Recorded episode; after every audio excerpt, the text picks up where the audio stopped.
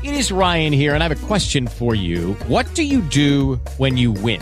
Like, are you a fist pumper? A woohooer, a hand clapper, a high fiver. I kind of like the high five, but if you want to hone in on those winning moves, check out Chumba Casino. At Chumba Casino dot com, choose from hundreds of social casino style games for your chance to redeem serious cash prizes. There are new game releases weekly, plus free daily bonuses. So don't wait. Start having the most fun ever at Chumba Casino dot com. No purchase necessary. V G W. Void where prohibited by law. See terms and conditions. eighteen plus. Il punto debole di Siegfried. Ecco, arriviamo, dicevamo, alla seconda parte del cantare dei Nibelunghi. Cioè, arriviamo al punto in cui finisce l'idillio, questi matrimoni. Nella prima parte, dicevamo, ci sono stati questi due matrimoni, eh, il, il matrimonio di Siegfriedo con Crimilde e di Günther con Brunilde, dopo il duello di cui abbiamo parlato la volta scorsa leggendo il Cappuccio Fatato, eccetera, eccetera. Poi però le cose cambiano drammaticamente, tragicamente. Crimilde litiga con Brunilde e le rivela che è stato Siegfriedo e non Günther a batterla, e quindi Brunilde da quel momento eh, giura odio nei confronti di Siegfriedo e nei confronti in generale di tutti quanti i Burgundi. A questo punto eh, lei riesce a convincere uno dei vassalli, diciamo questo tale Hagen, a tramare eh, appunto con lei il tradimento, e questo Hagen quindi cerca l'occasione giusta per ammazzare Siegfriedo. Però Siegfriedo è imbattibile, Siegfriedo è invincibile, Siegfriedo è come Achille, è, è immortale secondo me, tranne per un punto debole. Ognuno ha un punto debole, no? Ognuno ha un tallone, c'è cioè un tallone d'Achille, eh, eh, esattamente. Infatti eh, Hagen sta a Siegfriedo esattamente come Paride sta ad Achille. Quindi eh, Siegfriedo sarà ucciso da, da Hagen a tradimento, eh, alle spalle, esattamente come Achille sarà ucciso da Paride con una freccia da lontano, vigliaccamente, mentre sta inseguendo Pol- Polissena. Ecco il punto debole di Siegfriedo, appunto, che non lo sapeva nessuno, però lo sapeva, lo sapeva sua moglie, era in mezzo alla schiena, ecco, in mezzo alla schiena aveva, aveva un punto debole, un unico punto debole. Sua moglie sapeva con precisione dove era questo punto debole, oltretutto. Allora vediamo che cosa succede in questo dialogo fra Hagen uh, appunto, è, è la moglie eh, di Siegfriedo. Caro amico Hagen, pensate tuttavia che vi fui sempre devota e non v'ho mai odiato. Mi giovi ora questo nei riguardi del mio sposo. Non deve pagare ciò che io feci a Brunilde. Insomma, parlano questi due e Crimilde dice ad Hagen: io non vorrei che eh, il mio sposo, quindi mio marito, paghi ciò che io ho fatto a Brunilde, nel senso che lei, Crimilde, ha rivelato che non era stato Günther a batterla. Io ne sono pentita, disse la nobile regina, ed egli ha per questo percosso il mio corpo, poiché ho detto cosa che l'ha turbato nel cuore, e di questo m'ha punito l'eroe nobile e prode. Ed egli disse, dicevamo questo è un dialogo fra Crimilde e Hagen, a questo punto parla Hagen. Vi concilierete nei giorni futuri, cioè voi ritornerete perfettamente in sintonia con vostro marito, Crimilde, mia regina. Voi mi dovete dire come posso servirvi nei riguardi di Siegfriedo. Eh? Quindi come, come posso aiutarlo, come posso aiutare Siegfriedo. Attenzione, mi ha detto che questo è un traditore, eh? Quindi lo fa apposta solamente per, per sapere come ammazzarlo. Lo farò volentieri, signora, come non lo farei per nessuno. Ipocrita, Hagen, mentre dice queste cose. Non avrei nessun timore, disse la nobile regina, parla a Crimilde, no? E dice, non avrei nessun timore che qualcuno gli rapisse nella mischia la vita, se egli non seguisse il suo cuor temerario. Il prode guerriero sarebbe immune da ogni danno. Cioè, dice ad Hagen, comunque io sono abbastanza fiduciosa, perché so che mio marito è quasi del tutto invincibile, quindi penso che non, che non perda la vita in battaglia.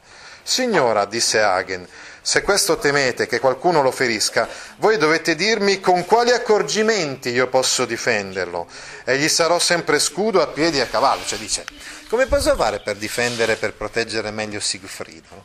È una domanda infida, eh?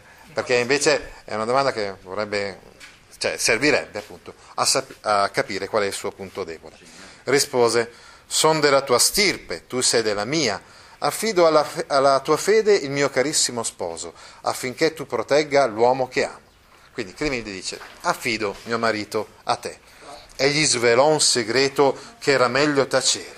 Attenzione, perché adesso quello che dice lei, lui lo memorizza molto bene, perché gli servirà, gli servirà al momento opportuno. Disse: è forte il mio sposo, è molto coraggioso.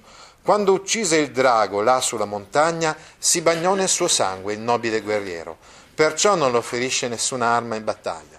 Ecco, eh, ha sconfitto il drago Fafner, eh, che aveva il potere di rendere invulnerabile chi si fosse bagnato nel suo sangue. E così Siegfriedo si bagna tutto quanto nel sangue di questo drago, tranne appunto, si diceva, un piccolo punto debole. Notiamo però che questo dialogo dà anche occasione a Crimilde di eh, elogiare, di fare, di fare la storia, insomma, del, del, del, dell'eroismo di suo marito. Tuttavia sono in ansia quando egli è nella mischia e volano le aste scagliate dai guerrieri. Ecco, quindi Crimilde pensa e teme che suo marito possa essere ucciso in battaglia, quindi gloriosamente morire sul campo di battaglia, ma in realtà poi morirà colpito alle spalle e non in battaglia. Perché temo di perdere l'uomo che mi è caro, ahimè, quante pene soffro per Siegfriedo. Eh, tu sei preoccupata della vita di Siegfriedo, adesso stai rivelando proprio al traditore Hagen proprio il modo per ammazzarlo. Adesso Ti, ti mostri preoccupata per la vita di tuo marito, ma stai creando i presupposti perché tuo marito sia ucciso. Con te mi confido, carissimo parente, fiduciosa che tu non manchi alla tua fede. Dove il mio caro sposo può essere ferito, io ti svelerò, lo affido al tuo onore. Quindi adesso eh, confiderà questa cosa. Quando dalle ferite del drago scorreva il sangue ardente e in esso si bagnava il prode cavaliere, gli cadde tra le spalle una larga foglia di tiglio. Combinazione, proprio mentre si stava bagnando nel sangue di questo drago, una foglia di, di, di tiglio si posò nella sua schiena. E quindi eh, proprio in quel punto là dove era caduta la foglia di tiglio e lui non si era bagnato del sangue, lì era vulnerabile, là può essere ferito, per questo mi cruccio, quindi ho paura per questo aspetto. Disse Hagen di Tronie: cucite sulla sua veste un piccolo segno. Vorrei sapere però con precisione dove, in quale punto della sua schiena può essere colpito per essere eh, ferito mortalmente. Così potrò, potrò sapere dove devo coprirlo quando siamo in battaglia. Hm. Dove devo coprirlo o dove devo colpirlo? Piccola mutazione consonantica, ma forse significativa in questo brano. In realtà non chiede questo per sapere, per sapere con precisione dove proteggere Siegfriedo, ma per sapere con precisione dove colpire Siegfriedo. Disse: con seta sottile gli cucirò sulla veste una piccolissima croce. Ecco, io farò così. Farà una croce esattamente in corrispondenza del punto della sua schiena dove è vulnerabile, così potete potro- proteggerlo lì. In quel punto, signore, devi proteggere il mio sposo quando si accende la mischia ed egli nell'assalto sta di fronte ai nemici. Sì, sì, lo farò, mia cara regina, ris- disse Hagen. La donna pensava che l'avrebbe aiutato, così fu tradito lo sposo di Crimilde. Hagen prese congedo e si allontanò soddisfatto. Vorrei parlarvi adesso della corrispondenza, strana corrispondenza che vi è fra alcune leggende, miti, all'interno di alcuni repertori, o meglio, all'interno di alcune mh, letterature pur tra loro profondamente diverse. E po- forse avevano ragione i medievali, che eh, medievali consideravano ad esempio gli ebrei dell'Antico Testamento, i greci e i latini, tutti come precursori del cristianesimo, come un, tutti uniti fra di loro, no? Tutti come prefigurazione del cristianesimo.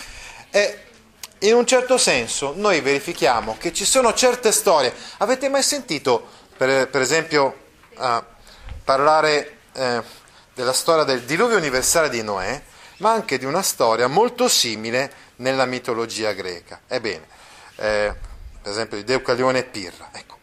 E la stessa cosa avviene per queste storie, oppure anche la storia, scusate, della nascita di Romolo e Remo, che è molto simile alla nascita di Mosè, accompagnato, eh, lasciato in un cesto sul fiume perché fosse salvato, mentre Romolo e Remo presso il fiume, eccetera, eccetera. La stessa cosa avviene per questa storia relativa al punto debole. Ci sono molti personaggi di svariate mitologie, letterature, eccetera, che hanno un punto debole. Andiamo, dicevamo, alla letteratura greca. Uno l'abbiamo già ricordato, no? Ed è appunto Achille, che era stato immerso nello Stige, che gli avrebbe donato immortalità, così voleva sua madre Teti, ma immerso per il tallone era vulnerabile. In quel tallone là dove proprio colpì Paride. Poi, sempre in campo, nel campo della mitologia greca, Scilla recide il capello ro- rosso del re Niso, che è suo padre. Il re Niso, suo padre, gli rivela: guarda, vedi questo capello rosso che ho qua in testa? Eh, se per caso qualcuno me lo taglia, io morirò. Eh, però dico a te, sei mia figlia, eh, non, non avrai mai l'idea di, di, di ammazzarmi. Invece poi che cosa succede? Ah sì, succede che lei si innamora eh, di, di un certo Minosse, non penso che sia da confondere eh, con, eh, con lo stesso Minosse, eh, ma marito di Pasiphae. È un'altra Scilla, infatti è un'altra, un'altra, un'altra storia mitologica. Mm, questo non te lo so dire sinceramente che cosa significava Scilla, però questa è un'altra Scilla, così come è un altro Minosse. Bene, stavo dicendo quindi che lei voleva sposare questo tale Minosse. Il padre glielo impedisce. Tu quello là non lo sposi. Ah sì? Allora Scilla recide proprio il capello rosso di suo padre, suo padre muore, e in questo modo lei potrà sposare Minosse. Andiamo adesso alla, all'Antico Testamento. Dicevamo quindi un'analogia, c'è spesso analogia fra le storie mitologiche dei greci e le storie dell'Antico Testamento. Ad esempio, Dalida, filistea, in una notte d'amore, si fa dire da Sansone, che era appunto ebreo, era il più forte dei, eh, dei guerrieri ebrei, il segreto della sua forza. Come fai tu a sconfiggere sempre noi filistei? In cosa risiede la tua forza?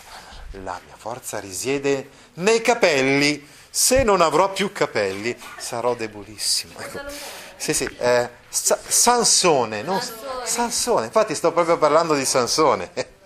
Sansone era un nazireo, i nazirei avevano i capelli lunghi e in questi capelli lunghi eh, proprio era concentrata tutta quanta la forza. Allora Dalida, mentre dorme, taglia i capelli a Sansone e da lì appunto il disastro poi dell'esercito, dell'esercito ebraico.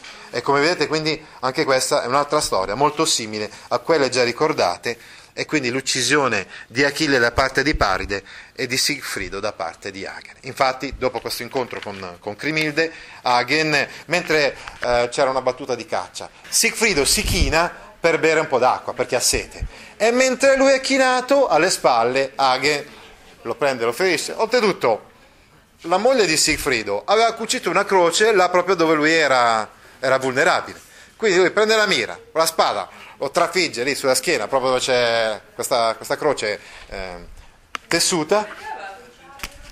L'aveva detto, l'avevano letto prima, l'aveva cucita perché così lui lo proteggesse, proprio in quel punto lo proteggesse, per coprirlo. No, ma lui invece la, la usa questo segno, questo segnale, per colpirlo.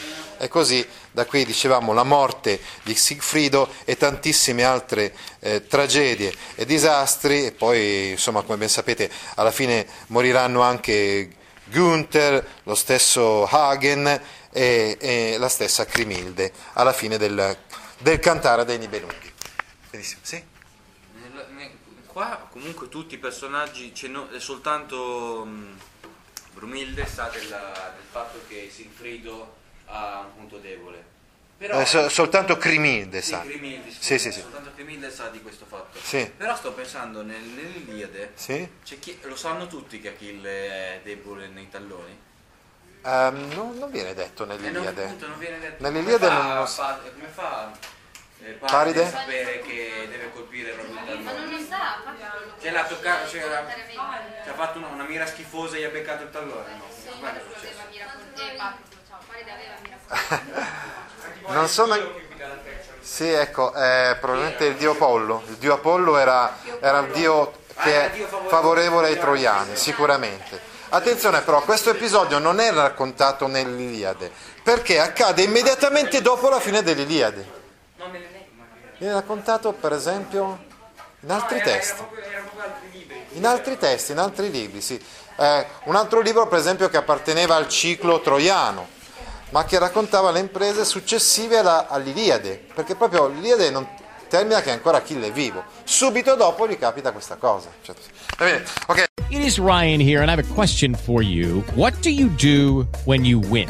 Like, are you a fist pumper, a woohooer, a hand clapper, a high fiver? I kind of like the high five, but if you want to hone in on those winning moves, check out Chumba Casino. At Chumba Casino dot com, choose from hundreds of social casino style games for your chance to redeem serious cash prizes. There are new game releases weekly, plus free daily bonuses. So don't wait. Start having the most fun ever at Chumba Casino dot com. No purchase necessary. V G W Group. Void where prohibited by law. See terms and conditions. eighteen plus.